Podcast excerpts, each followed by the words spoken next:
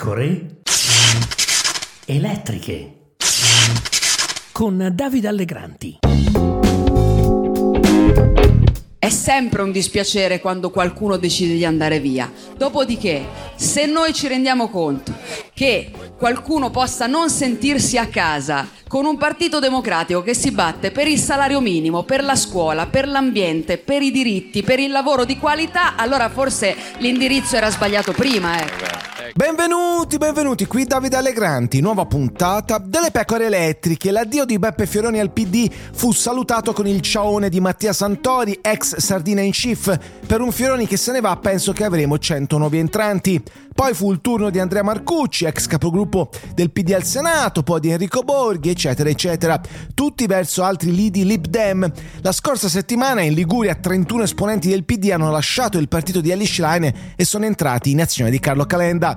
Tra di loro il consigliere regionale Pippo Rossetti e la consigliera comunale Cristina Lodi, la più votata alle elezioni amministrative del comune di Genova.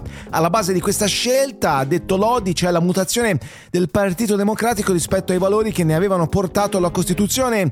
Questa mutazione è il prodotto delle decisioni pur legittime della classe dirigente a livello nazionale e a livello locale che, secondo il mio punto di vista, hanno fatto abdicare a quelli che erano stati gli obiettivi fondativi, ovvero creare un grande partito riformista, europeista di sinistra, capace di leggere, interpretare e guidare i mutamenti repentini della società del XXI secolo, ha spiegato ancora Lodi.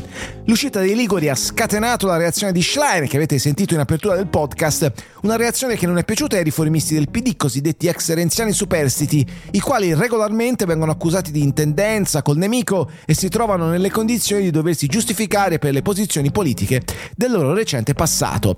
Ora è chiaro che Ellie Schlein non ritiene di essere entrata nel PD, ma di aver contribuito a fondare un nuovo PD, figlio della fusione tra articolo 1 PD e nuovi aderenti, come proposto da Letta e approvato all'unanimità a tambur battente da tutti i dirigenti del vecchio PD, ha osservato l'ex ministro della difesa Arturo Parisi. Fin qui c'è da dire sono stati molto silenziosi gli oppositori di Schlein, cioè gli sconfitti. Qualcuno dice anche troppo, sarà che l'anno prossimo ci sono le elezioni europee e a nessuno con qualche aspirazione da europarlamentare conviene esagerare con le esternazioni. Questo non significa che il malessere non ci sia tra i riformisti del PD, da Lorenzo Guerini a Graziano Del Rio, per non parlare di Matteo Orfini che a Quotidiano Nazionale ha detto «È dovere di chi resta e dirige il PD cercare di capire il disagio ed evitare che queste cose si ripetano.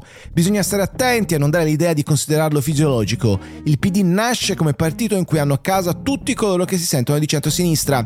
Non significa che tutti la debbano pensare allo stesso modo né che il gruppo dirigente non abbia diritto di imprimere una direzione di marcia, ha detto ancora Alfini.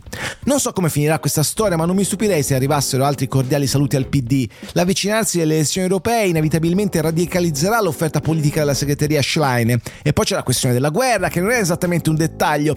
Chi da sinistra ha scelto la segretaria del PD lo ha fatto anche perché sulla guerra aveva un'altra idea, un'altra linea. Sperava insomma in una rivoluzione che per il momento non c'è stata. Per questo nelle settimane scorse qui sulle pecore elettriche mi sono chiesto se effettivamente chi ha votato Schlein alle primarie del 26 febbraio poi confermerà il voto anche alle prossime elezioni amministrative, regionali, politiche.